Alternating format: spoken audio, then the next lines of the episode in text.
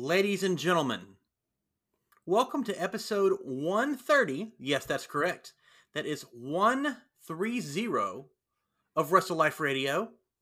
My name is Matt Sin, also known as Wrestle Life Matt. I'm here with my beautiful wife, B Dubs, BWC, beautiful wife Carol, my lovely sister in law, Riley, and my little brother, Micah. Say hi, Micah. We're sorry. Hey, Riley. Riley? The number you're trying to reach is no longer in service. Riley? Yes.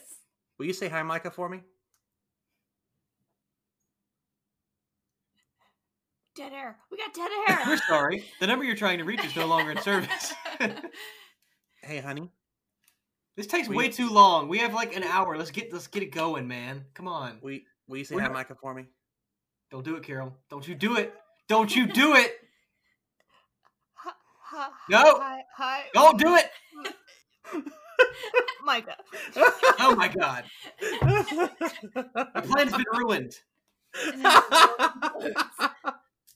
oh my gosh. Ladies and gentlemen, we got a lot to go over tonight. We're going to talk about AEW Dynamite, which B Dubs and I were actually there.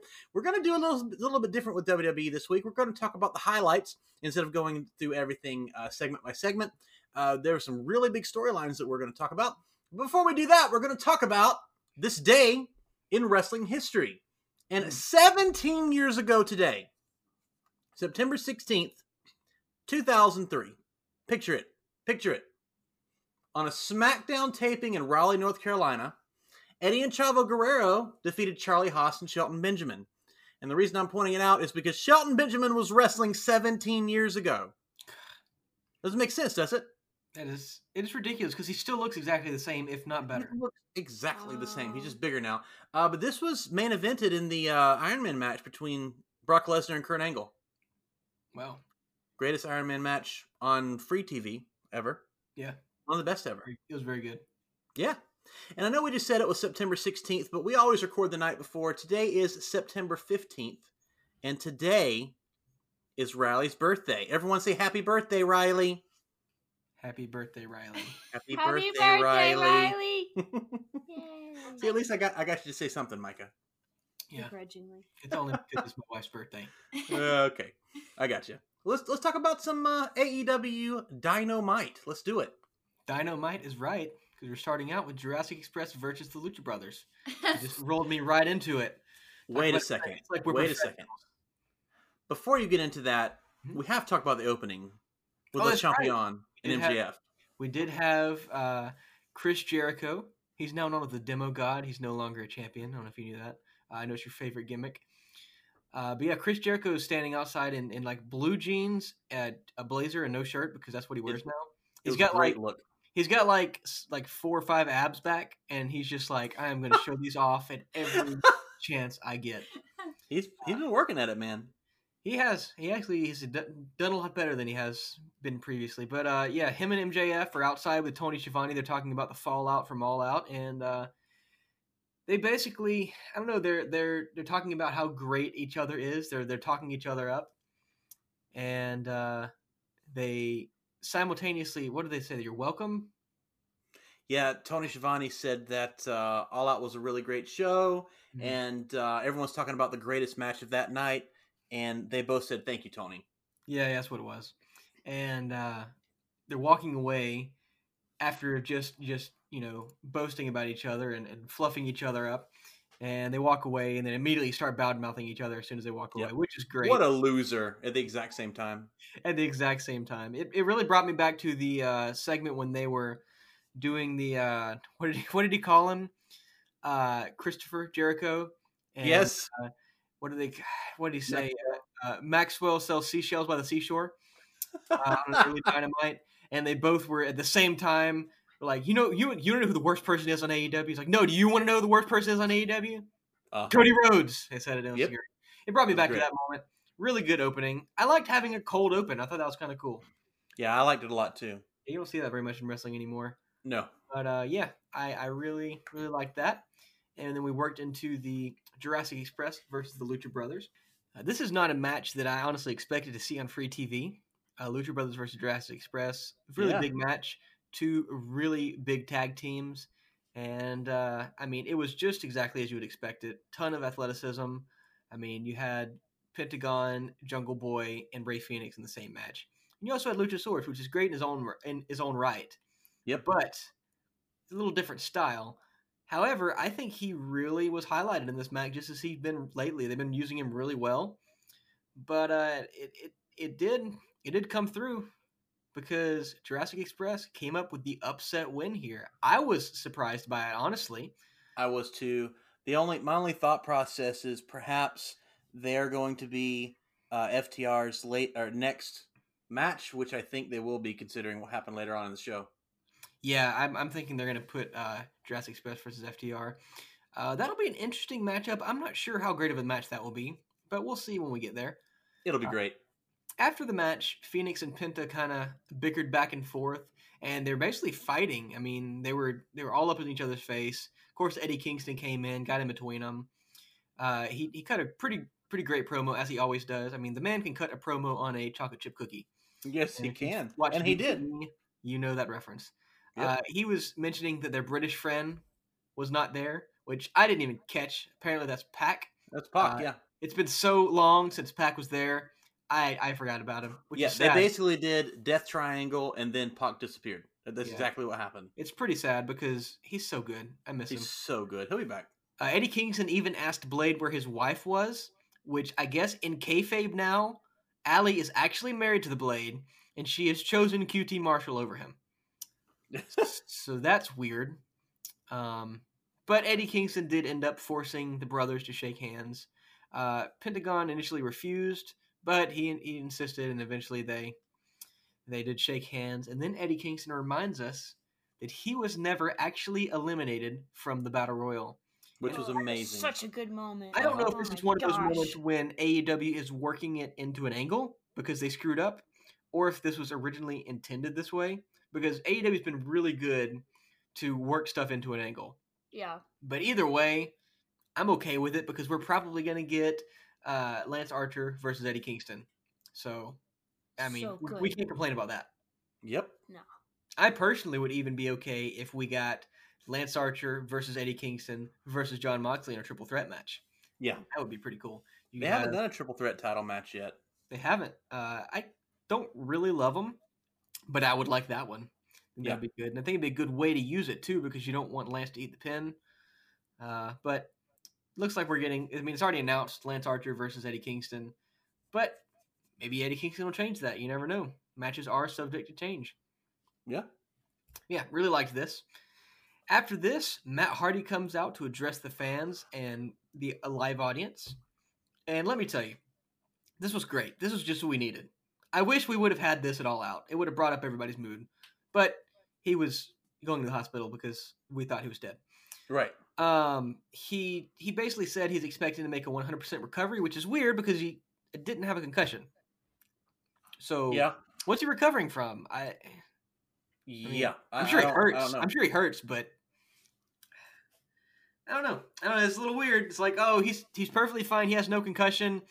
Uh, he's gonna take some time off until he makes a recovery. Like, what he's but even on like Chris Jericho's uh, Saturday Night Special last week, he literally said Matt Hardy is not injured, and then the next sentence he was like, yeah, Matt's gonna heal up for a couple weeks. It's like, but you don't have to heal up if you're not hurt.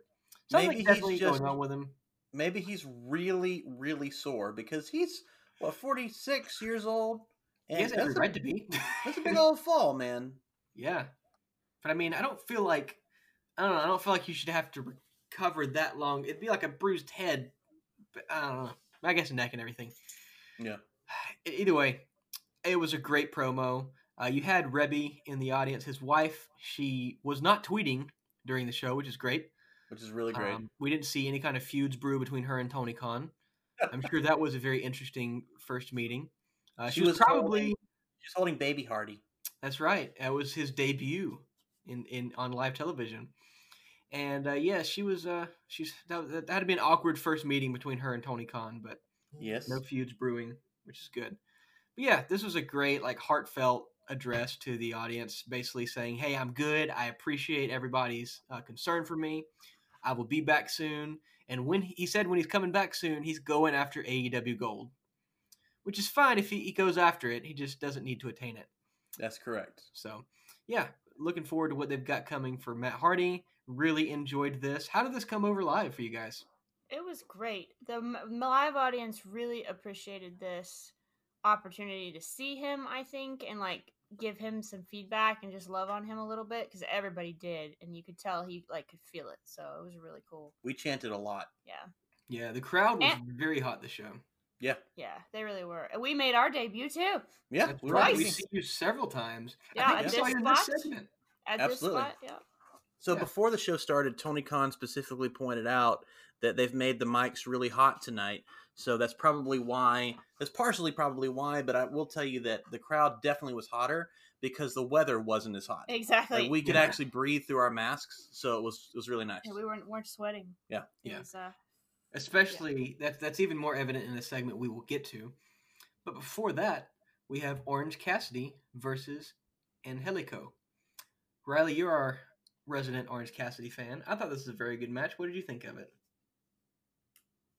It was alright. It was all right. Um, Was it because you don't like Angelico? Angelico, whatever his name is. I mean, I don't know. I feel like it was kind of short, and I feel bad because, I mean, obviously, I knew that Orange Cassidy was going to win this after beating Chris Jericho. Yeah. But it just seemed like they probably should have highlighted Angelico more. Yeah. But um, that's not only. It was legit a squash match. I mean, it's really what it was. Yeah, there's a lot of like submission stuff going on with An- Angelico to begin with, but I'll be honest with you, I'm not loving fiery babyface Orange Cassidy though. No, kind of makes him kind of bland, meeting him with everybody else. I was expecting him to to come in this match and not try, and then almost lose, and maybe that get him. But he came in fiery against Angelico. Like, Yeah. is he making a, a title run? What's what's going on with Orange Cassidy? Yeah, I really wish that he would like kind of chill out a little bit, like before, and maybe he will start chilling out. I don't know. Yeah, they're kind of changing his character a little bit, which is fine if that's what he wants to do. But Wait, what did uh you think about it, Matthew? Because you said that you liked Angelico. I very much like Angelico, and I like the the match was fine. I like Angelico's unique submissions that they pointed out. Um, we rewatched this match, and they pointed out really well on commentary. Um, I I was surprised because I figured we were going to see like the fake shin kicks and stuff, and I hope that's not going away. Um, I don't mind fiery babyface Orange Cassidy. As a matter of fact, I'd say I really like it, but I want it to come out when it's needed. You know, they made a big deal. The best friends made a big deal about Orange Cassidy's not usually like this. Well, and if he's just like this all the time now, I don't know. Again, I don't really have a problem with it. I would just rather it come out when he really needs it to come out. yeah, at that point, he's just a guy, though. He's not Orange Cassidy. It's Yeah. kind of his whole his whole thing. Yeah. But I don't know. I think uh I think next week we're probably getting Cassidy versus Jack Evans. If I had to assume. I think Jack Evans is injured. Oh, is he? Yeah. Hmm. Oh. Well, you did have best friends getting involved, and they issued a challenge afterwards for the parking lot brawl, which was originally like the very beginning of the pandemic going to be best friends versus Lucha Brothers, I believe it was. Yes.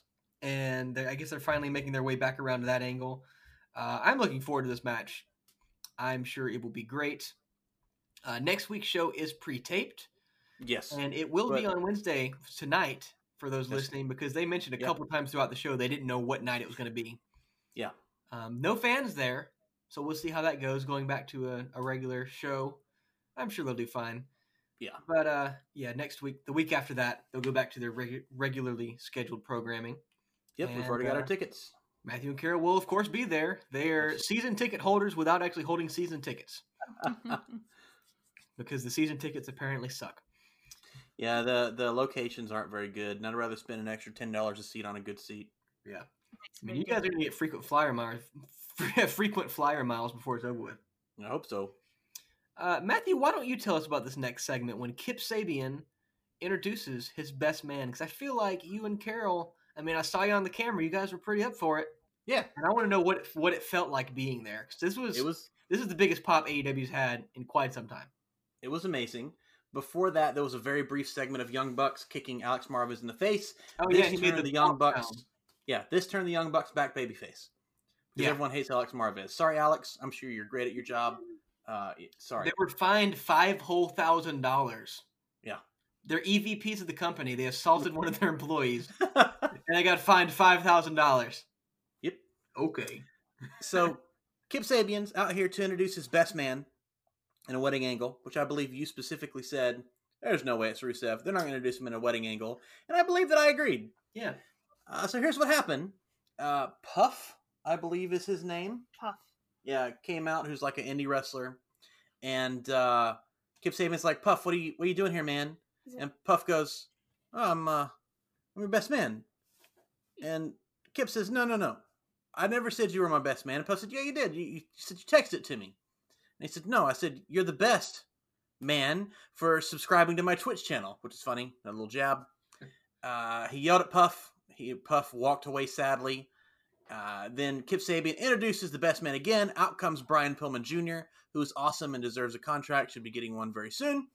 Uh, and Brian says, "Hey, thanks for making me your best man." Uh, he looked like a total doofus here because Kip is like, "Bro, like, no, no, no, we're not even friends." Which Brian Pillman looks sad, and uh, Kip Sabian had said that it's Brian's birthday, and as Brian was walking away, he said out loud, "I hope your birthday sucks." And we yelled at Kip Sabian and started a ha- happy birthday chant for Brian Pillman. I don't know if that came through on TV or not but it was great. Um, then music comes up, and uh, the music after Kip Sabian says once again, "Here is the real best man," and the music says, "I'm the best. I'm the best. I'm the best man."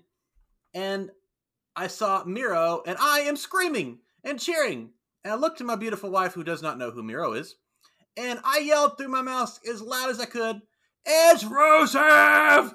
It's Rusev! And so she also jumps up, and this is a real thing that happened. She also jumps up and screams, and we popped so big, and it was so cool to be a part of that live of of one of the you know big free agent gets. Um, it was just it was absolutely great. Rusev cut a, a scathing promo that apparently uh, Chris Jericho helped him write. Yep. And he said that he was part of the same house for 10 years and he never could break through that imaginary glass ceiling uh, to get that imaginary brass ring. But uh, that other company can take that brass ring and stick it up there behind. Um, he says that he's Miro. Uh, you can see that he's the best gamer on Twitch and he's the best wrestler, and we'll see that on AEW. Elite recognizes Elite. My name is Miro, and I am all elite. And we popped very loudly. Uh, everyone absolutely loved seeing Miro there. Uh, this was it was just it was a terrific moment. We had an Yeah. absolute blast. He came out with the Gucci uh, Gucci Disney pajamas. Yeah, You know, was there's, a whole fine. story behind that that he said on his YouTube. He said that his character, you know, is this Twitch streamer, so he wanted something obnoxious and high end. He says the only thing he could find that was in his size that was Gucci is the only thing that Was two XL were those PJs. And he's that's like, you know amazing. I wore it. His apparently one of his friends drove to Miami to pick it up like the night before.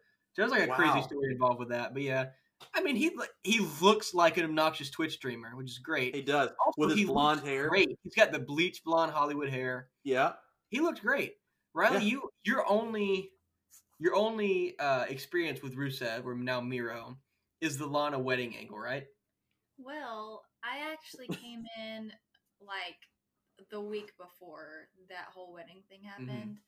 So I remember um like Rusev and Bobby Lashley like kind of like being like mean and stuff to each other. And Yeah. uh, that whole wedding angle was really crazy. How does But- this compare to the wedding angle Rusev? This is awesome. Ki- So first of all, I love Kip Sabian. Like I'm so tired of people saying Penelope Ford is the star. Uh, Kip Sabian needs to stand aside and stop overshadowing or like He does have the sex appeal out of the two of those crop tops. I mean, and I love Penelope Ford too. I think that they're two. Um, they're great together, and I think that they're also great separately. I like Kip on the mic. Like, I mean, he's an indie guy. He just went out there and like did this whole segment flawlessly. I don't. I don't know if anybody has ever even said that. Huh, Micah? How flawlessly he just went out there and just spoke these words. Like that's was very good on the mic. that's one thing that I thought about right after he got done talking. I was like, I cannot believe that he has all those skills and like nobody talks about it. It seems like they just kind of bash him because Penelope Ford is better or something. I don't know. But anyways, I loved um, the whole Miro thing, and I liked his promo that he cut. That was really cool. I love all the Twitch references and stuff. And people were saying how it's weird that Kip is like paired up with Miro, but I don't think it's weird because I, I I think that um they seem like they would match, even though like they look different, like size comparison and like all that. But I'm, I have a feeling that their personalities are probably very similar. Yeah, Yeah. This will definitely benefit Kip Sabian. Yeah. Yeah. And I- I'm proud for it because he's kind of had to take the back seat for a while. Yeah. Uh, but I mean, he's great. Like you said, he's great on the mic. He's great in the ring. Uh, Yeah. Definitely, he's definitely better than Penelope Ford. Uh, a lot of people may say that Ford's the star of the two, but I, I'm pretty sure I know why they would say that. Uh, but it's not because of in, her in ring ability, unfortunately. But Kip Sabian is, in my opinion, the star of the two. He's he's charismatic. He's got the mic skills. He's got the in ring ability. I think he's great. I'm super stoked to see Miro. I think WWE dropped the ball on Rusev probably more than anybody in the last few years. Yeah. I mean, he was a built-in star. You had Miro Day chants automatically. Miro Yeah. was into it. I mean, that's the loudest pop I've heard from from this uh, reduced crowd. Even even more than being there at All Out for anybody. Yeah. I mean, Darby, Eddie, anybody. Uh, not only that, this is the first episode to break one million since AEW's third episode. I believe it Yep. was. Yeah. No, no, no. It was the first first episode. I think was the only one that broke a million. No, the third episode did. It was Oh, uh, it was like 1.4, 1.2, 1.1, and then like 900,000. Uh, they were because they had a few episodes that broke a million. But uh, yeah, it was definitely good to see Miro come in. I'm still kind of baffled that he's coming in on a wedding angle, but after his promo, I can basically see this whole wedding angle is going to be one massive WWE slap in the face. Well, Yeah. yeah. Especially with that whole Twitch stuff that Kip was doing and all that. Yeah. I just think it's hilarious because, like, he went out there, he spit that promo, and he sounded like fired up and angry, like he was ready to prove something. And I think that that's really cool, especially since you know Bobby Lashley and Lana are like divorced now, and it's just like a trash angle that they did, and then they ruined Rusev and they fired him. Okay, Yeah, Uh, Rusev or Miro did mention that he hopes that WWE doesn't take out his promo on his wife, and uh, they, they, they probably will. Well, I don't. I don't know. I, I mean, they It's not they're doing a lot more across- anyway. Yeah, I don't. I don't think so. Whatever. B Dubs, what did you think of uh, Miro's debut? Um, if you were watching the crowd and you saw the person dancing, that was me. I was dancing. um, I thought at All Out when the um, mystery debut wasn't Rusev that I wasn't disappointed because I love Evan Bourne. But apparently, I was at least a little disappointed because this was very, very exciting. Like I will remember Matthew going, "It's Rusev" forever because I was like, "Hey, it's, it's him! It's Rusev!" and it was very fun. And I loved the promo, and it was all like everybody was fired up, and uh, I think I stayed that way pretty much from here to the end Yeah. because of this. I just kept going. I'm so glad it's Rusev. I'm so glad it's Rusev. And I'm really So now- surprised they didn't debut him at All Out, but it does appear it did appear to have worked debuting Yeah. him on this episode. They got a lot of Yeah. views. I don't think they'd want to debut him in the Casino Battle Royale and then make him lose immediately. I think he's going to be Yeah. really protected and then probably lose to a big AEW star like Hangman or Kenny Darby, Yeah. maybe. Yeah, I can. I think also his YouTube clip of his debut was like the first one to reach a million in a while. Not Yeah. a million. It was a lot. I don't know. Had a lot of views. I remember that. Yeah, it was over a million. It was crazy. Yeah, that's that's a big deal. He's obviously a draw. Curious to see what the ratings are next week. 'cause I think NXT and AEW are both going to be back on Wednesdays. So Oh, we'll really? see. We'll see how that goes. But yeah, after that we had Chris Jericho, the demo god, Matthew's favorite gimmick, and Jake Hager, my favorite AEW wrestler. Both of those were lies, folks, against Joey Janela and Sonny Kiss. I really did enjoy this match, though. Uh, Sonny Kiss even got a lot of offense on Hager, uh, kind of harkening back to Sonny Kiss eliminating him in the Battle Royale. Uh, but yeah, I, I really enjoyed it. It was a no DQ tag team match, I believe. Uh, that definitely came into play. But we did get the inner circle over Joey Janela and Sonny Kiss, as you would expect. Uh, Riley, what did you think of this match? I actually liked this match, and I was actually surprised at how many chair shots that Jericho took. Yeah. Like, Yeah. didn't he take a few? Like, Yeah, that he looked did. really hard too. I think Sonny Kiss. No, it was Janela that like Mhm. hit the crap out of his back with a chair, and that was pretty crazy. And then um, he also ran into a chair face first. Well, obviously protected by his arm in the Right. corner, but it still looked like it hurt really bad. Um, I'm I'm I'm not a huge fan of Janela, um, but Sonny Kiss like really shined in this match. I think. Um, I actually thought that he got some really good offense in. Um, his flexibility is stinking crazy. Like what he can do, and like he just like kicks people just with ease. But yeah, I think that he shined in this match, and um, I I liked I, I liked the outcome. Jericho definitely should have won here. I'm not big on Hager, but he wasn't bad in this match. So yeah, I liked it. Yeah, and I will say, at All Out, we were kind of all discussing where does Jericho go next? Yep. Who Mhm. does who does he have a feud against? Uh, maybe Frankie Kazarian, maybe some up and coming talent. Who do we who do we have next for for Jericho? Well, after the match, Jericho let us know him and Hager are going after FTR for the AEW Tag Team Champions Championship. How do you guys feel about that? Blah.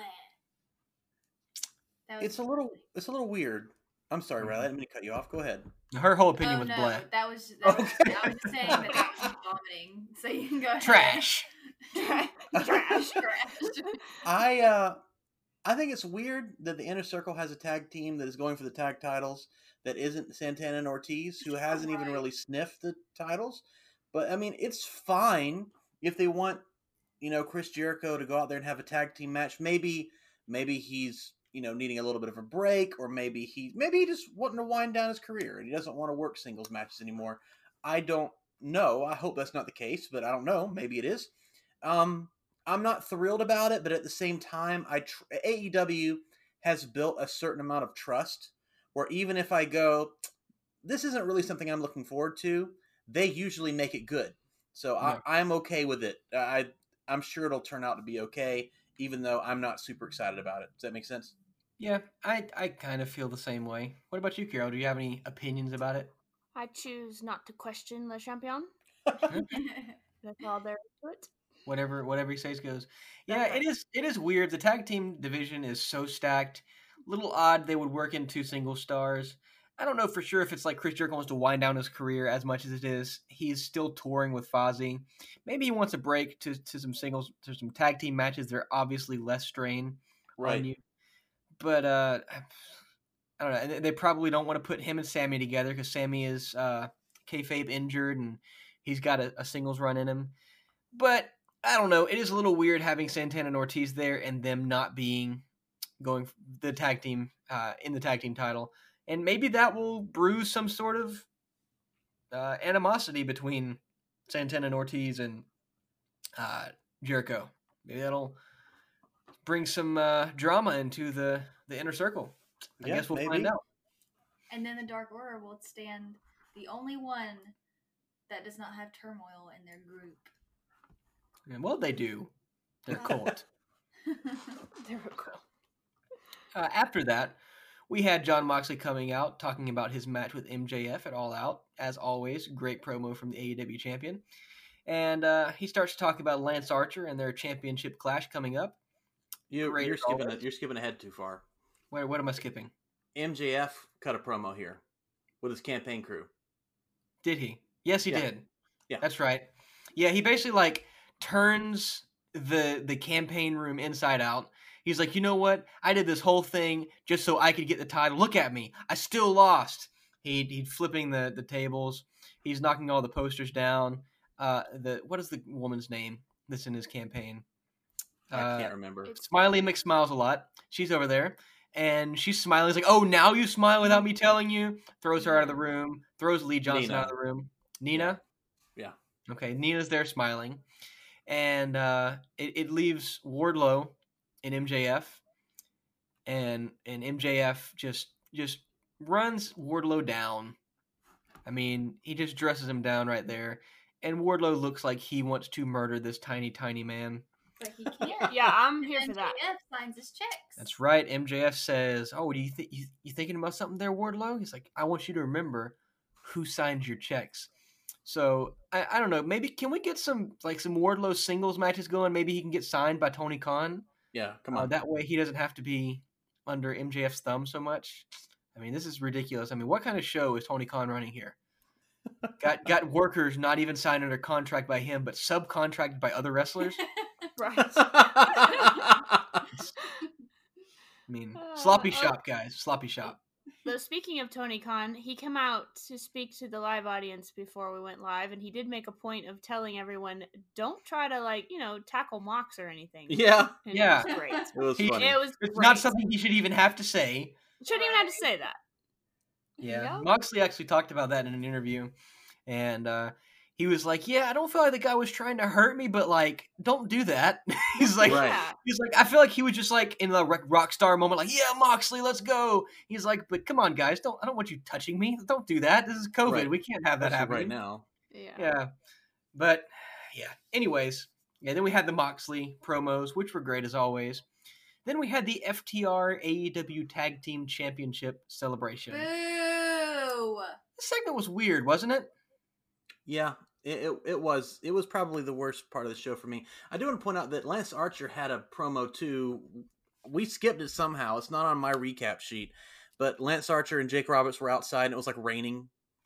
And uh, Jake oh yeah, put that over, was really good. yeah, Jake put over Lance Archer, uh, and the Mox promo was also exceptional as it always is. So Yeah. Yeah, so go Yeah. find those on YouTube, watch them. the yeah the tag team thing was a, a miss for me. It really was. was. Uh, All of these celebrations end up being misses for me. I Yeah. mean, Thanksgiving celebration I didn't like. The uh, the inner circle celebration, the, the other one they had, I didn't like that. I didn't like this celebration either. So maybe I'm just not a celebratory person. I don't know. One thing I did like about this whole segment, and this is gonna be weird for me to say, but Dax and Cash, like they, like nonchalantly, like threw like insults at people. Like they just kind of like just were talking normal, and insults were coming out of their mouth, and like, like the one with um They're being passive aggressive. uh Christopher Daniels. Daniels talking Yeah. about how oh you used to be so good like it would have been great to wrestle you in your prime and then they shoot Yeah. uh, his face on the camera and like he's like oh She's like, okay, oh, okay. I see how we're going. and so I like that part but I just I don't like FTR I don't think that they should have the title belts and this whole segment was trash because of them thank you I Trash. think I think that this was a little inspired because when you look at the people on the outside and FTR's, he, they're basically talking about how the rest of the division is trash. But you know who's not there? The Young Bucks are not there. Kenny Mhm. Omega and Hangman are not there. The Best Friends are not there. The Lucha Brothers are not there. Stu Grayson and Evil Uno are not there. You know who is there? SCU, who hasn't done anything since Scorpio Sky started doing singles. Yep. Uh, other than the Lucha, the the Lucha, the Jurassic Express. I do that every single week, guys. Come on, JR. Other- Yeah, you've got the Beaver Boys out there, freaking the Dark Order, team. Dark Order jobbers. Uh, and Santana Ortiz weren't there, so it was it was mostly just crap. I mean, it was, it was crap around the You ring. even you even had some like dark teams that like Yeah. don't even have names. Yeah, just two Luther and Luther and Serpentico was out there. Yeah. and I'm like, are are these guys even a tag team? But I forgot you had mentioned that they tagged together on Dark. So it was it was just a bunch of guys that aren't really doing anything right now, other than the team that they're going to face next week. So That is But true. there was dinosaurs and cake. There was dinosaurs and cake. There was. yeah, yeah. Before it was over with, uh, Luchasaurus and Jungle Boy they got a little bit of a, a scuffle with FTR, and the segment ended with Luchasaurus stuffing his face with cake. So that's all I need to say. You know what? This is a good segment. This is a good segment. Now that I think about it. No, this this, this was really a miss of a segment for me. It was it just wasn't weird. bad. It was yeah, it was just all over the place. place. Yeah, Yeah. I, don't, I don't know. I didn't love it. Uh, speaking of not being the greatest, uh, we had Nyla Rose versus Tay Conti. I didn't even remember this match happened until I saw it on my recap here. So that should tell you about how it went. Uh, it was kind of a squash match, which I was surprised by. Uh, Tay Conti, this is like her debut officially as an AEW wrestler. She's got a Micah. little emotional. Yeah. You keep skipping stuff, man. What am I skipping? Ricky You're not Ricky in Starks. of this review. Ricky Mike Starks. Maybe he has a comes out plan. and he says, I don't have a plan. I have no plan. Well, I My tried. plan is that I have no plan. So Ricky Starks comes out dressed as Darby Allin and then makes fun of Darby Allin again. And then after the show, he tweets and says, I am going to continue to cosplay as Darby Allin and make fun of him until Darby Allin shows up like a man. And it's great. Absolutely, Ricky Starks I is hope- incredible. I hope Darby Allin is out for a while. Yeah. Just It'll because be, yeah. We're Ricky going to Starks see more of this. being Darby is more entertaining than Darby being Darby, if I'm being honest. Uh, also Okay, worth mentioning, I saw uh, a little clip earlier of Ryback, Ryback, whatever his name is, Ryback, assaulting Ricky Starks years ago. Oh, really? Yeah, there was a little uh, segment on WWE when Ricky Starks was an extra. So Nice. him and MJF have that in common. I guess that's what it takes to make you a great heel is to be assaulted by a WWE superstar. so you got MJF with his Samoa Joe story. Mhm. Yeah. But uh, yeah, we did we did miss that. When, when was that even? Was it right before this match? Yes. I don't know. This is like a whole week ago, and my recap doesn't mention it. But we do have Tay Conti versus Nyla Rose. It kind of a squash match, like I said. Um, I was expecting more. Tay Conti got pretty emotional on her entrance because this Yeah. is her first match as an AEW wrestler. And you know who wasn't there at any point? Anna, Anna Jay. Jay.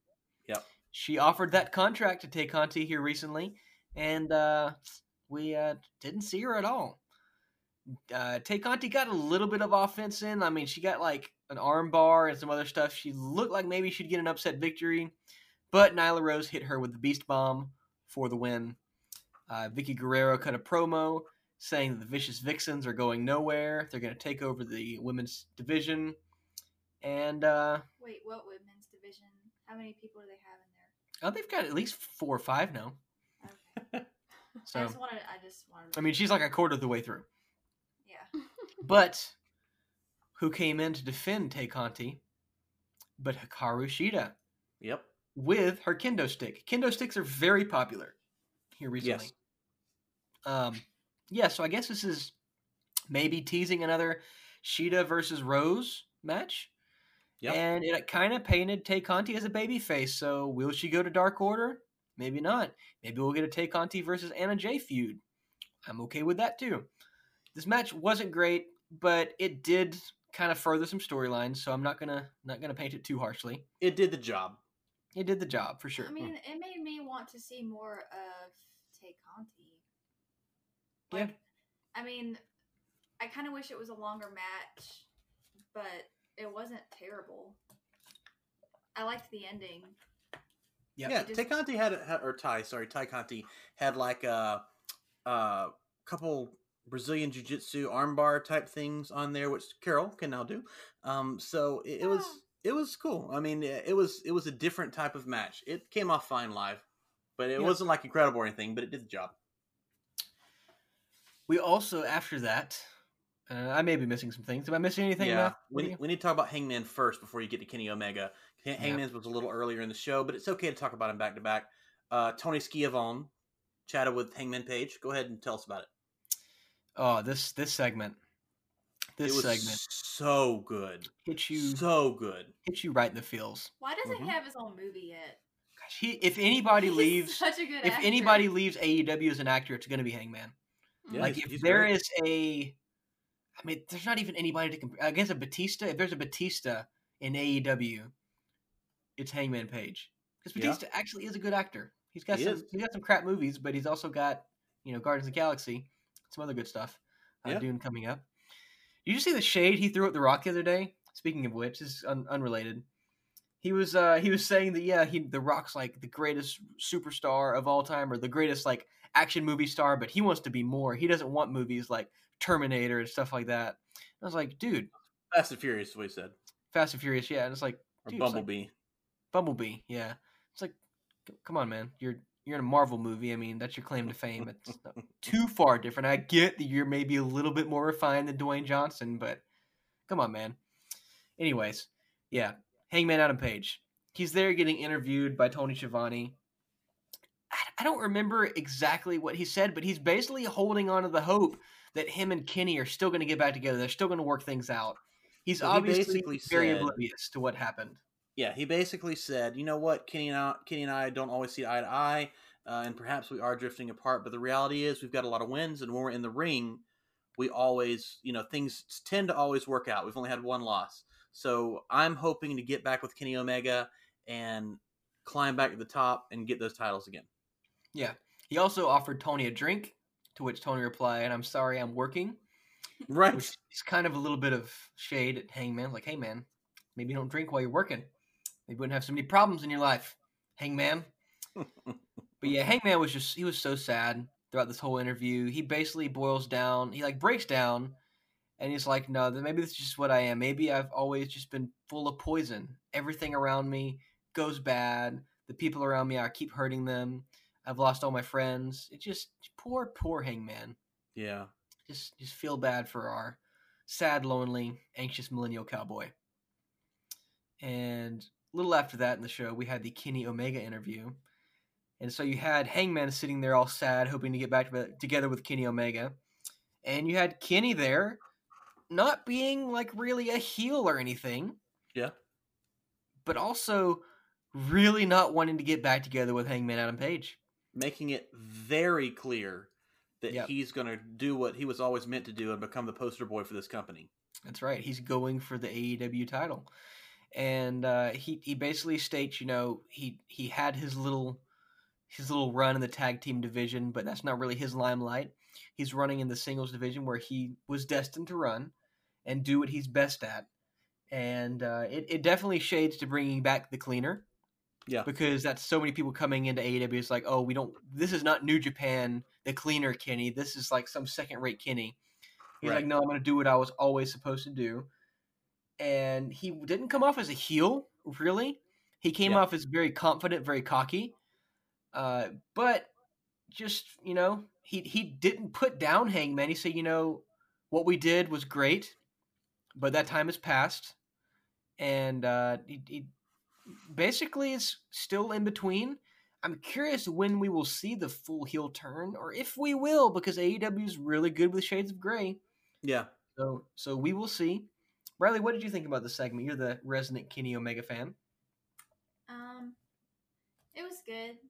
He obviously didn't seem like happy or anything. He just seemed like he has a job to do. He's going to do the job that he needs to do. Um, Yeah. I am excited to see him uh, change, like his character evolve.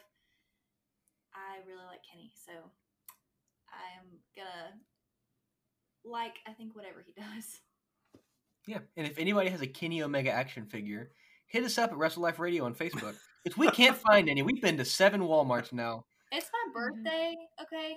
So Yeah. if anybody out there has one or knows of a Walmart that has one, just send it to me. Thank Yeah. you. We went to the ones in Jacksonville that the Young Bucks filmed that had Kenny Omega action figures, but no. They Still no. bought them all. They bought them all. Come on, guys. so. Yeah.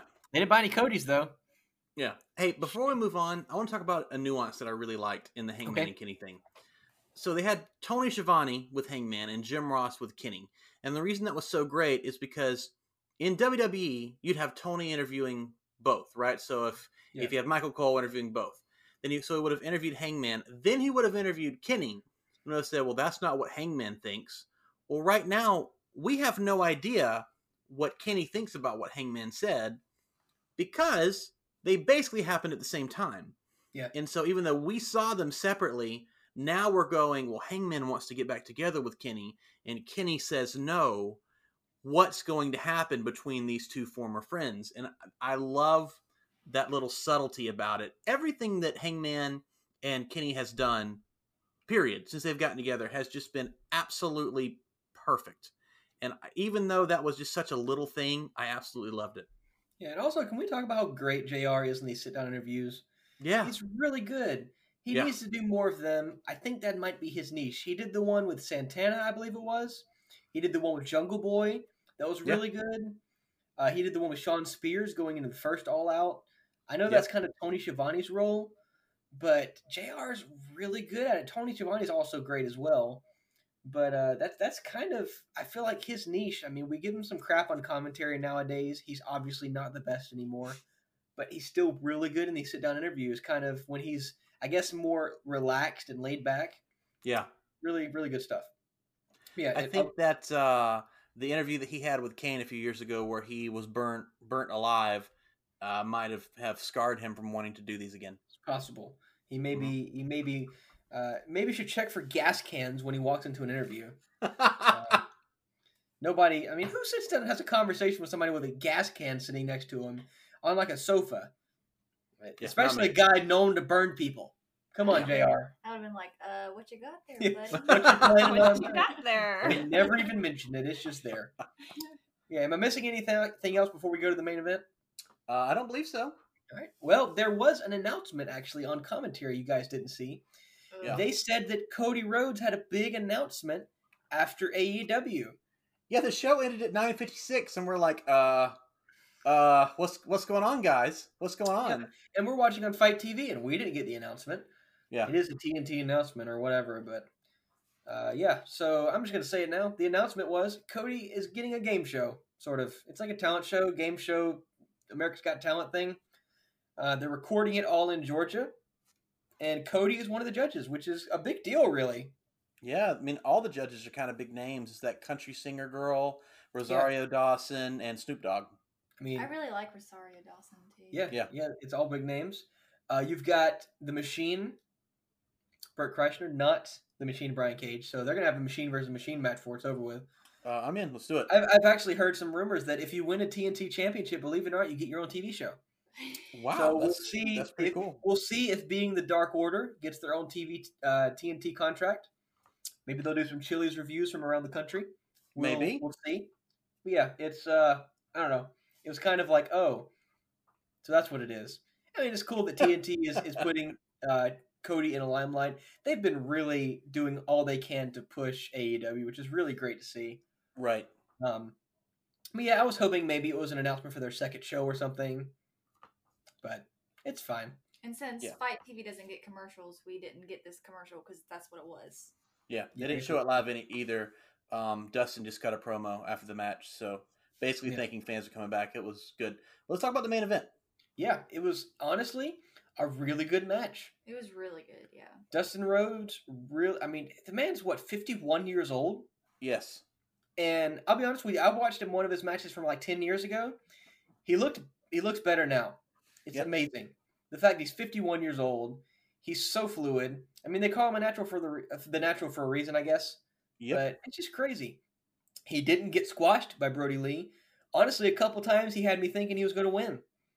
Yep. Uh, He actually attacked Brodie Lee before the match started, which was cool. Yeah, he attacked Brodie Lee in the same way that Brodie Lee attacked attacked Cody, basically reversing his his method on him. Yep. Uh, he hit him with Cody's finisher, and if that would have won, that would have been great. But uh, Brodie Lee did survive that, uh, and a pile driver. And but before it was over with, Brodie Lee saw. I mean, he was he was winded. He saw a small small opening. He hit Dustin with his like super lariat Yeah. and got the win. After like a what was a twenty minute match? It was a serious match. It was like almost towards the time limit. Yeah, it was terrific. Very good match. Honestly, one of the better TNT matches I've seen. And uh, you know, I'm I'm all for Brodie Lee staying TNT champion. I Yeah. would have maybe liked to see Dustin win it and then give it up like next week or the week after to Brodie Lee, just so he has one more title, you know, Right. on his on his record. Because I don't really foresee him winning any more AEW any AEW titles in his run. Yeah. Maybe he will, but I don't. I just don't see it. But it was it was good to see him put on such a performance. What do you think about it, Matthew? I thought it was really good. Um, we, I was sitting here watching it, and they came out at like twenty till, and I'm like, mm, "There's no way that this is going to last twenty minutes," and it almost did. It lasted sixteen or seventeen minutes. Um, it just kind of blew my mind that Goldust versus Luke Harper was main eventing AEW Dynamite, and we're absolutely killing it. It was so so good, uh, and it just, I think that. Let me just say this a lot of people complain that AEW has been picking up WWE's former wrestlers, um, which is ridiculous because I think it's silly that you can't work at one place and then go somewhere else. Uh, as long as they don't hire them all, like Impact did, who literally hired all of them and pushed all of them. Yep. Uh, They I'm offered okay Zero a bunch of money, by the way. Yeah, but uh, that's that's different. He he did absolutely deserved it. Yeah. But I just I I'm totally fine with this. Like it was just so good. So yes, more of this, please. Uh, make Brodie Lee a monster. Have him hold it a long, long time until uh, a baby face that's getting a push. I think it will be Darby Allin uh, becomes the next TNT top champion. Uh, but I want that to be six or eight months away. I want a long reign. I love long reigns in wrestling, and I think AEW will do it right. Yeah, I don't know if I can see Darby Allin knocking over Brodie Lee. Maybe a uh, maybe a hardcore match or something. We'll see. Darby Allin is a big star. Uh, They really believe in him. So Yeah, I, he's not a big I guy. No, no, but That's a pretty big size difference. I mean, you know, David and Goliath, whatever. yeah, Yeah, we'll definitely see how that goes. I But, liked. Yeah, I know you. uh, I knew you liked this match. What did you? Uh, what do you? What do you have to say about it? I liked this one. I think this was my favorite TNT Championship match. Really? Because honestly, I wasn't expecting it to be this good. Um, and I feel bad for saying this, but just because of Dustin's age, He's old. I guess. He's an old old man. And I, I just didn't expect him to like go that hard. Like, I mean, he was just, I mean, he seemed like he was way less tired than Brodie Lee. Like, Yeah. And he's was- out in the Florida humidity. and I really, really love those shots where I don't know if they like get super kicked or what, but then they like fall on the rope and then they the rope catapults them back up, hmm and that's how Dustin lost because like Yeah. Bro- that happened to Brodie first, and then Brodie like punched Dustin into the ropes, and then Mhm. he comes back up, and then he goes on the other rope, I think, and then that's when he comes up with that lariat and like slams him on the ground and pins him. But I really liked this match. Um, it was really energetic. Like that was surprising to me, but it was, Yeah. it was really good. It was my favorite TNT Championship match. Good. I'm glad you enjoyed it. It was definitely very good. Uh, afterwards, they did kind of, you know, continue the story of the Dark Order. Uh, I think Colt Cabana came out to congratulate Brodie Lee, and he like shoved him away, if I remember right. Um, we did have John Silver out there holding the TNT title. which doesn't make sense. Yeah, because I mean, why would you trust a kid to hold your title? I don't know. right. I don't get it. But overall, I really enjoyed this show. Uh, I know you were saying before the show you think it's maybe the, the best show of the uh, the crowd era, Yes, the the COVID crowd's crowd come back. Era. Yeah, I, I I think I might would agree. I think it probably gets an A, almost A plus. I mean, really, really good show. Yeah. Do you guys do you want to think, grade the show? I agree. I also give it an A. I thought as we were sitting there, I said, honestly, this was a better show than All Out, all things put together. Yeah, Um, I really, I really enjoyed it. Yeah, there's no Matt Hardy incident, which really just brought a bummer. That's, right, that's true. right. That's true. Um, I I'm also going to give the show an A. It's not quite perfect. Um, the tag team thing, as much as I love FTR, it was kind of a miss for me. Yeah. Um, and the Nyla Rose match was just fine. Um, nothing wrong with it. It just wasn't exceptional. Uh, but this this show was just from start to finish, even the stuff that was a little bit of a miss, it was still entertaining. And I don't think there was any part of the show where I'm like, all right, let's get on with it. Like the tag team thing wasn't that long. The Nyla Rose match was four five minutes. So yeah, and and we got to see Vicky. So yeah, the show was the show was good. It had some exceptional things like the Hangman Kenny Omega promos. Uh, the opening match was amazing. The uh, main event was amazing. Yeah, solid A show. Yeah, I think we can unanimously agree. Yeah. Um, You're not you're not going to give it an A. What are you going to say? no, I'm gonna give my two cents about why I'm giving it an A instead of an A plus. Okay.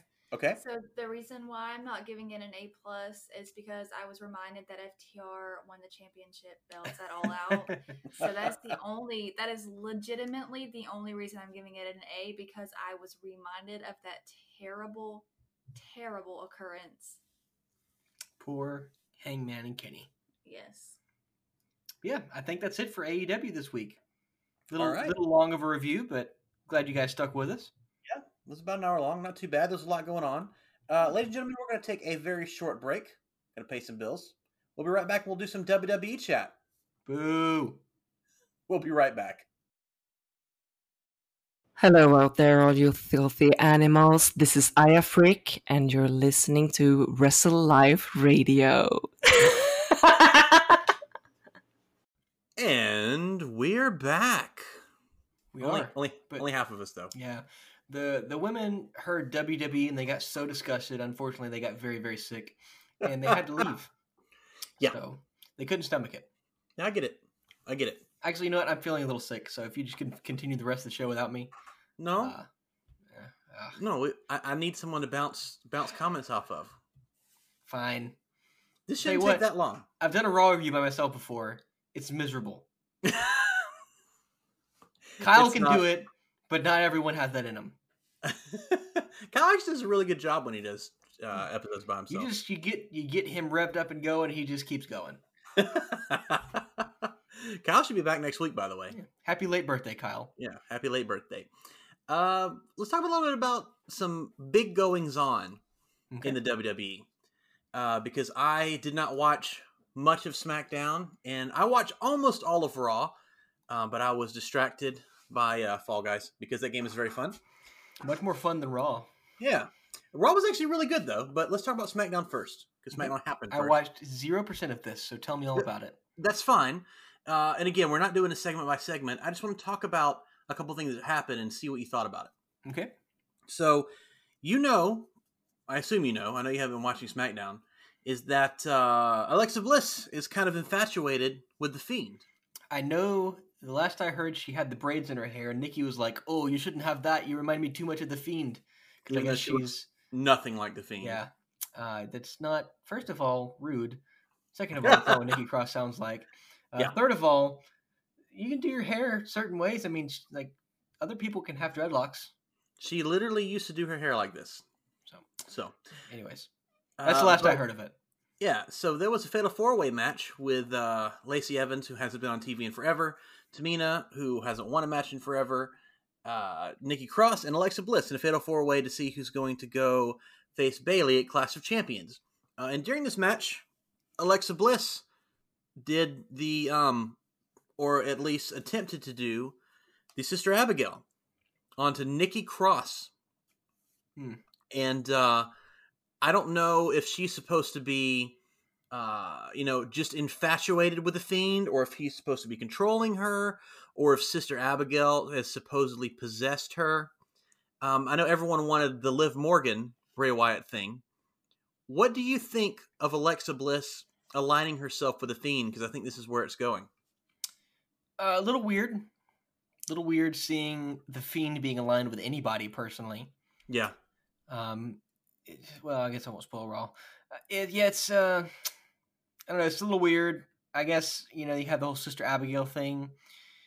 I would, hmm, I would maybe be okay with like Alexa Bliss being a character on like the Firefly Funhouse or something, but she doesn't appear to be connected to Mister Rogers Bray Wyatt. She appears to be connected to the Fiend.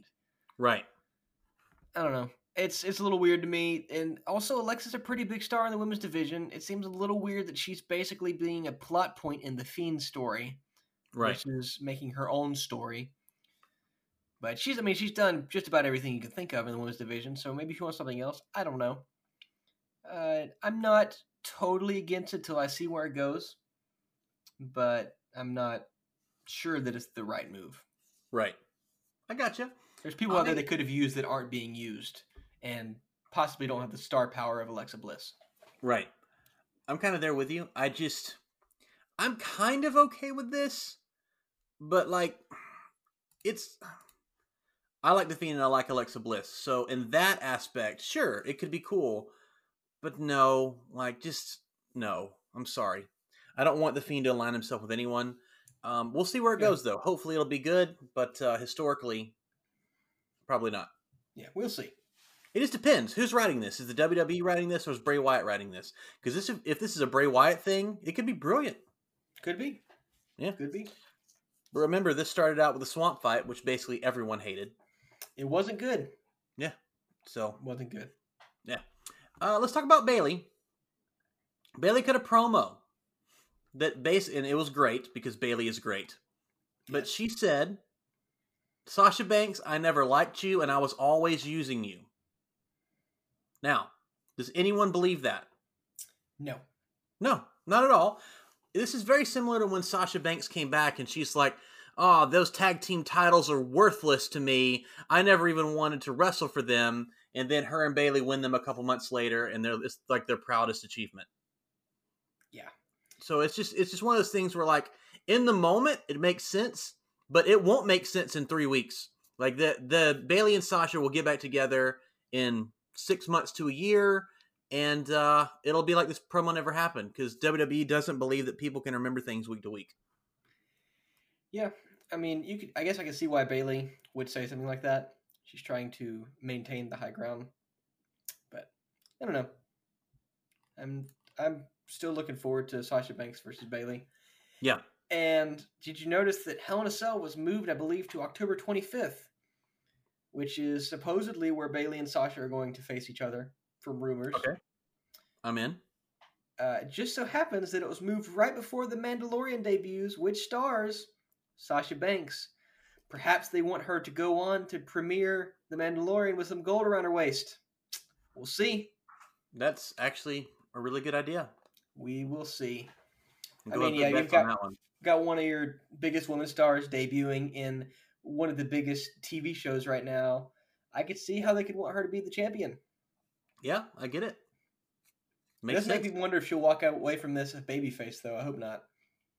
I just it's so WWE if if it does because you'll have Sasha Banks who's been a heel the entire time with her heel best friend. Her heel best friend will turn on her and like, well, we gotta have babyface in this feud. We have to. Yeah. So yeah, one hundred percent she's turning face. It, it'll be stupid, but I mean, Lacey Evans turned face by showing like her daughter on TV. So, Hmm. And then she turned heel by walking out. So I mean, it just it just it does they yeah The Big Show waste a lot of effect. Yeah, basically. So uh, fam- I, I have labeled this family matters. Roman Reigns, who is absolutely killing it, absolutely killing it as a heel. He looks like a friggin' monster. He's so good.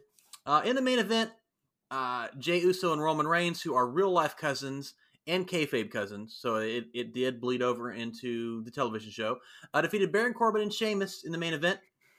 Uh, after the match was over, Roman Reigns is holding his title high. Uh, Jey Uso also lifts his hands and was is like lift like grabbing Roman's hand, uh, but he's touching the title, and Roman looks over at Jey like he wants to murder him. And it was just so good. We all know that there's zero a zero percent chance that Jey Uso's winning the Universal title. Like it's absolutely not happening, uh, and I can't believe this is even going to be on pay per view. But whatever. I just fine. Jey Uso's a hard worker. He's he's. I'm a big fan. I, not personally, but professionally, I'm a big fan of Jey Uso. Um, I'm I'm cool if Roman Reigns destroys uh, basically everyone in his family, and uh, the rumor is that he's going to be facing The Rock at WrestleMania. So, what do you think about that? Yeah, like I was telling Matthew before, I want I want him to go through Jey. I want him to go through Jimmy. I want Rikishi to come out. I'm going to go through Rikishi. And uh, WrestleMania in Hollywood, Roman Yep. Reigns versus The Rock. Let's make it happen. It would be kind of perfect. Ah, Man, I cannot imagine the check that would have to be cut to make that match happen. Uh, but yeah, I you know what? I'm loving heel Roman Reigns. Uh, he's one of the only enjoyable things on SmackDown for me. And you know, the whole family storyline's kind of perfect. You're getting him over as this massive heel. He's he's fighting his family. Uh, he's he's just ravishing in it. And I, I love it. Honestly, it's great. Yeah, agreed. Uh, who would go over in that match? Rock versus Roman. Yeah, It would have to be Roman. well, you you would think so.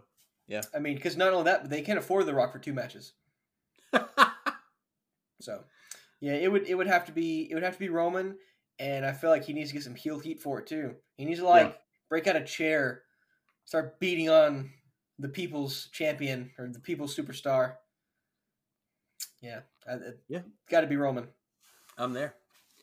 Let's move over to Raw for a bit. Uh, a lot of things happened on Raw, including a botched finish by Mickie James, or, or excuse me, by the referee in the Mickie James Asuka bout. Uh, it, it was super weird. Like the, the whole segment was weird. Asuka puts Mickie James in the Asuka lock. Um, Mickie James kind of pounds on the mat, and then the referee calls it like she had tapped out. And uh, basically, he said that she could no longer continue. The rumor is that he thought she was legitimately injured, so he called the match. Um, a lot of people are giving them crap for this, and let me tell you, it was bad. Okay, it was bad. But I don't know what the referee saw. But let's say she was injured and he didn't stop it, a la Matt Hardy. Matt Hardy just happened, guys, like last week. Yeah. I don't think it's fair, and we give WWE a lot of crap. I don't think it's fair to give them crap for this. Like it's a live show, mistakes happen. It's fine. Yeah, I've watched this segment honestly probably three times. Yeah. I still have no clue what happened. I know she like tried to reverse her and like flipped over. Maybe that kind of looked like it knocked knocked her unconscious. But you can see her face after the ref calls the match, and she's like, "Dude, what are you doing?" Yeah, Asuka also looked kind of PO'd. So I don't know. I mean, they do so much crap. Maybe they're like, "Oh, never mind. Keep going. You're fine." Right. I don't know. I, I mean, I'm not going to give him crap for thinking that something was up and calling the match. But once you realize something's not up, maybe restart the match. Maybe Yeah. Asuka freaks out. Like, no, this is not how we're ending this. I'm going to beat her. Do it that way. I don't know. You, you, you want to err on the side of caution, espe- especially with the Matt Hardy thing going on. That is one of the only moral high grounds WWE has over AEW. Is Right. hey, you know, we stop matches when we need to. At least now, maybe not always, but you know, a couple years ago we were throwing always. mankind off the top of a cell, but you know, nobody cares Right. about that. Uh, yeah, I, I I guess I get it, but it looked really bad. looked really really bad. Yeah, it definitely did. Uh, and Zelina Vega comes out after basically dumping Andrade and Angel Garza, who were fighting in the backstage area. Uh, so Zelina Vega is going to get a title match, we assume, because she slapped Asuka in the face. Uh, this is great and terrible at the same time. It's great because Zelina Vega is awesome. She's really good in the ring. She's stupendous on the microphone. Uh, but it's really bad because I don't think I've seen her win a match in a WWE ring. Well, yeah, So why is she getting a title shot? Because she slapped the champion? Come on. you know, some sometimes things just happen. Yep. Yeah, one hundred percent. So I, I'm. Is it fair to say I'm really excited about this, but I don't think we need to see it? Yeah, it is. And uh, they're also kind of suffering from a lack of stardom in their women's division, it, it seems like, which is crazy because they have some of the best women in the world. Yeah. But they're just not really using them correctly. Where's Bianca Belair? Yeah, like, where is Bianca Belair? Come on, guys. Yeah, I don't know. She was one of the hottest, uh, what do they, what do they call it? Are they, call ups from NXT? Yeah. And then she, like, had, like, two segments and she was done. Yeah. I don't So. I don't know. I don't know. Um, I guess they don't want her to come in just to lose to Asuka, but I mean, I, I don't. I don't get it. Um, but yeah, I I'm fine with it. I just it just doesn't make any sense. It just doesn't make any sense. So I, but I don't want to hate on it too much because the end part should be good. Uh, Seth Rollins basically kicked Buddy Murphy out of his little clan. Uh, Buddy Murphy was the last standing one because Austin Theory was sent back to NXT. AOP has been released, um, and his little buddy Murphy is now no longer his disciple. Uh, Seth Rollins, we have been giving a lot of crap for, and not just me, you have as well, about uh, the his his gimmick of being this you know savior type guy has really lost its direction. Yeah. And how is it going to look if he has no disciples anymore? you know, uh, you're not really a messiah if you don't have any disciples. Right? Two of your disciples have been released. One of them has now been thrown out. Uh, Austin Theory is just gone. Yeah. What happened with him? We don't know. Stuff just happens. Uh, are they are they getting away from the Monday Night Messiah gimmick? I guess we'll see. If not, they should be because he has he has no he has no disciples. Kind of. Yeah. Who is he the Messiah to? If there's nobody there, I don't know. It's weird. Yeah. So I, I don't know. Like I'm not a I'm obviously not a Seth Rollins fan, but if- are, are they pushing someone else to be in this spot? Maybe I don't think so, but I could be wrong. I don't know. I'll be honest. I just hope we quit seeing Seth Rollins versus Dominik Mysterio. and Seth Rollins and Buddy versus Rey and Dominic. It's just like, why do they have to face each other so much? Yeah. we were. I popped up Raw the other day, and Riley walked in. She's like, "They're wrestling again." I was like, "Yes, they're in the Yeah. main event again for it's got to be like the sixth week in a row. It's it's ridiculous. I'm getting burnt out on Dominic, and he's only been wrestling for like four weeks. Yeah, I love Dominic, but just Come come on, on. Get Please your stuff stop. together. This is not Baron Corbin. You don't need to drag out every feud like it's a Baron Corbin feud. Right? um, Retribution. Did you watch their promo? I, yes, I did. It was just nonsense. Yeah, it was just Dominik Dijakovic. Spoiler alert. Uh, spewing nonsense, and my wife was like, "How do you know it's Dominik Dijakovic?" Because it's Dominik Dijakovic in a mask. And Right. It's very easy to tell because he's like a seven foot tall white guy that sounds like Dominik Dijakovic. Yeah, he also So- has a very unique build. Yeah. So yeah, It's either Dominik Dijakovic or uh, the dude they brought in for WrestleMania. What's his name? The Gronk. It's either Rob Gronkowski or Dominik Dijakovic because they're the only two people that look like that. right. It's definitely Dominik Dijakovic. Yeah, But- I don't think it's the Gronk. That would be great though if Retribution unmasked and it's the Gronk. He's like, you know what? I came in for one show. I got released. I mean, he asked for his release, but we don't care about that. Yeah. Well, he's playing football in Tampa right now, so I don't think so. But uh, the problem with all these terrible promos and the way they've been booked so poorly, and I know we've we've mentioned the comparison before, but do you remember how great the Nexus was? Because they came in and they just wrecked havoc. They destroyed John Cena. They beat up Justin Roberts. They ripped up the ring. They looked like friggin' monsters. And Retribution is just backstage flipping light switches on and off. yeah, they're like I just they're like teenagers having a, a prank. Yeah. Uh, it's so stupid. it, it- people have complained, you know, that they have no direction. We don't know what they're doing. They did kind of explain this week. I didn't completely understand it, but they tried to explain their whole whole deal and why they're doing it. Uh, I guess they're saying that they.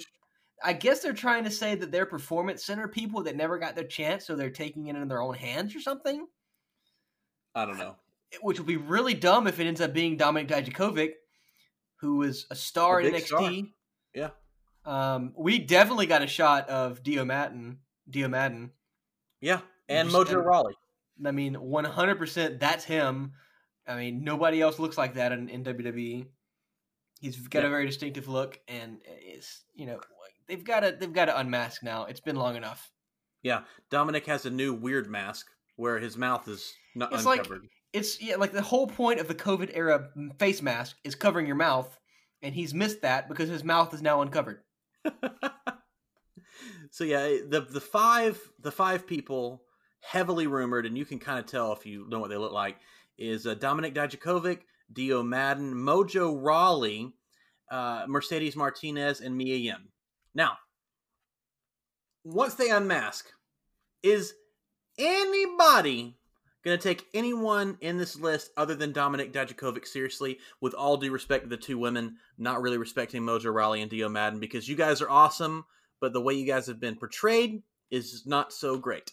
Uh, Mia Yim would be great, but in this whole Yeah. group, I mean, it's kind of dumb. Yeah, Also, Mojo Rawley even being there makes them lose credibility. absolutely. And and that's sad to say because I know Mojo's a hard worker. He's supposedly a really nice guy, but when you've been booked into oblivion for years, you can't just push the guy and be like, "Yeah, he's he's a monster now." No, it's not. Did you see Zack Ryder's interview with No. uh, talking about Mojo Rawley? No. And they were talking about his time being tagged with Mojo Rawley. He's like, you know what? I didn't initially want to do it, but it was Triple H's idea, so I did it to try to get myself over. Mojo Rawley's a great guy. I hated tag teaming with him. Really? He's like, some people just aren't compatible. You know, he's a fine guy.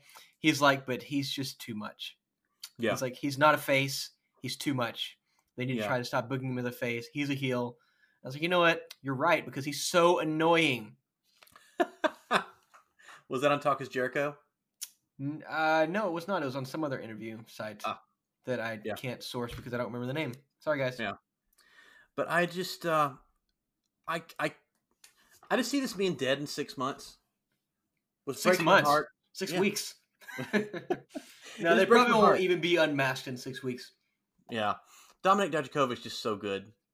Just please don't ruin him. Feast your eyes on this giant man. Come on, come on. Uh, Keith Lee versus Drew McIntyre, uh, which was fine.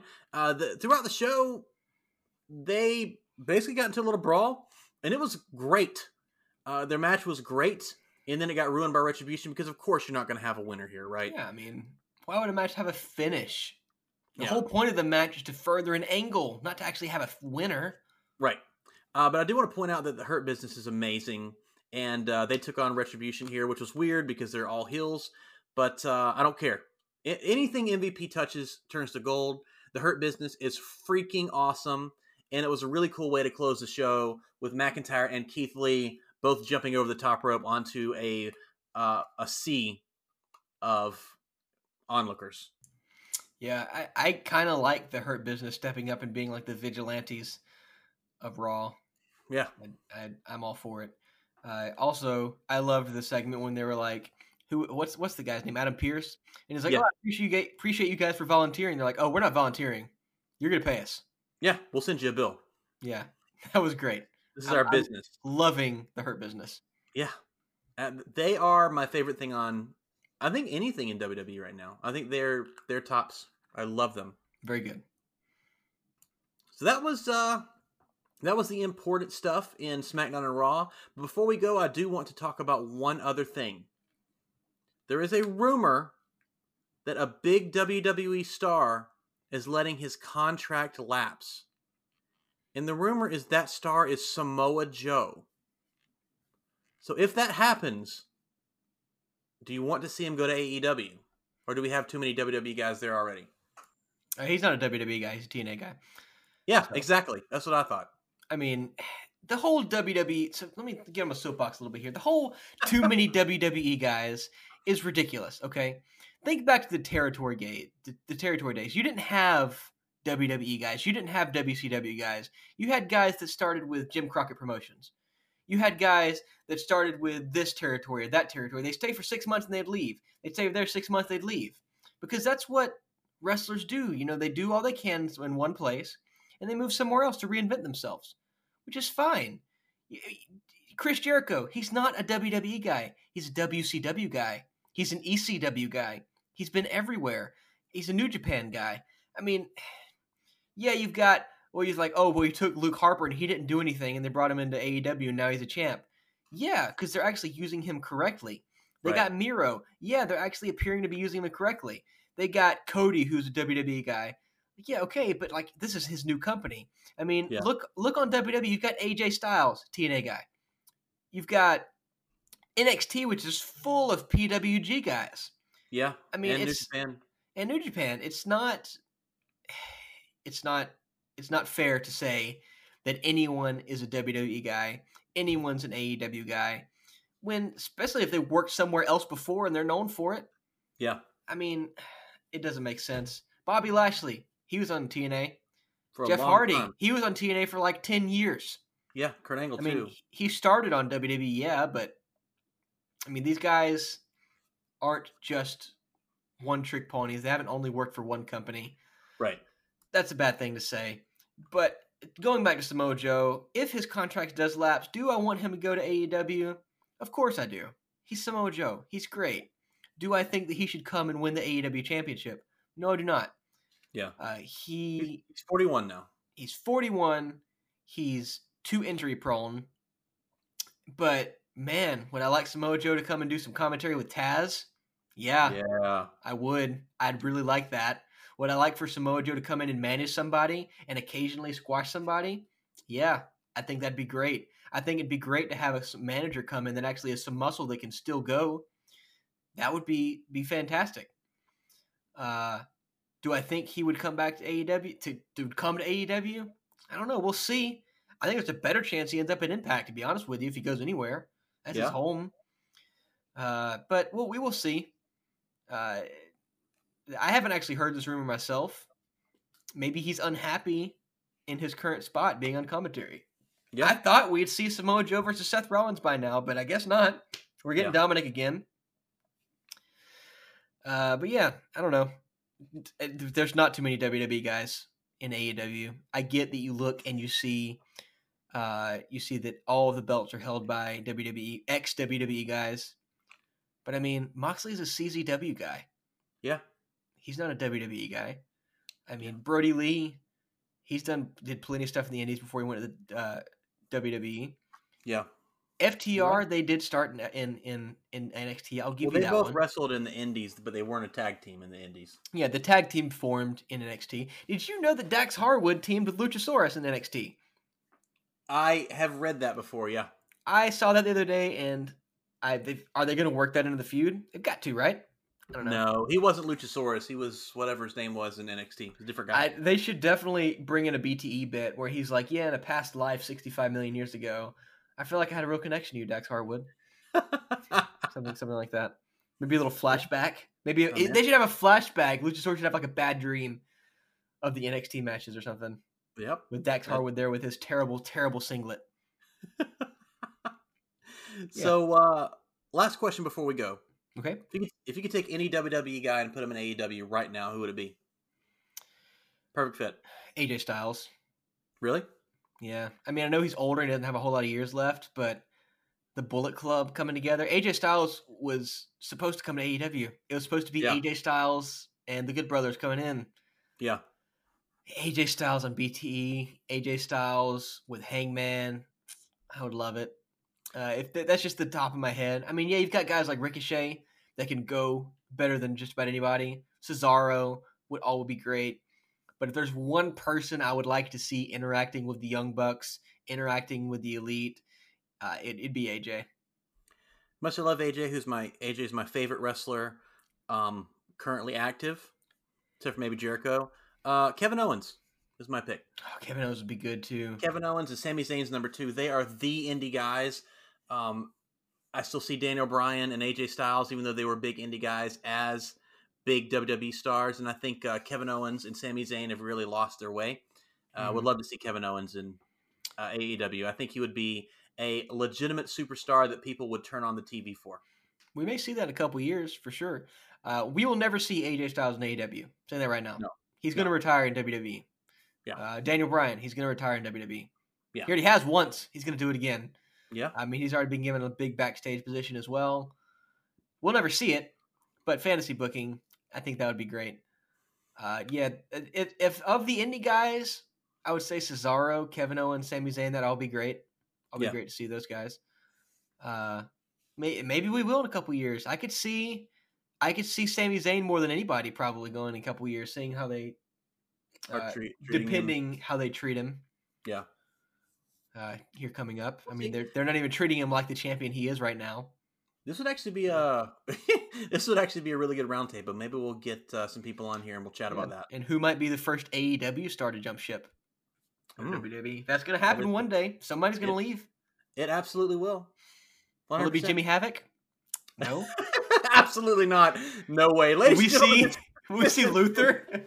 no episode 130 of Wrestle Life Radio on that. Thank you so much for hanging out with us. You can follow me at Wrestle Life Matt on Instagram and Twitter. Sorry, I can't stop laughing. You can follow us all at Wrestle Life Radio on Facebook and Instagram and Wrestle Life Pod on Twitter. Please listen to us on Anchor. Uh, Google Play, iTunes, doesn't matter. Anywhere you get your podcast, we are probably there. And most importantly, tell your friends. Ladies and gentlemen, my name is Matt. I'm here with my little brother Micah. We were joined earlier by both of our lovely wives. We hope you all have an absolutely wonderful day. and that is Wrestle Life in your face.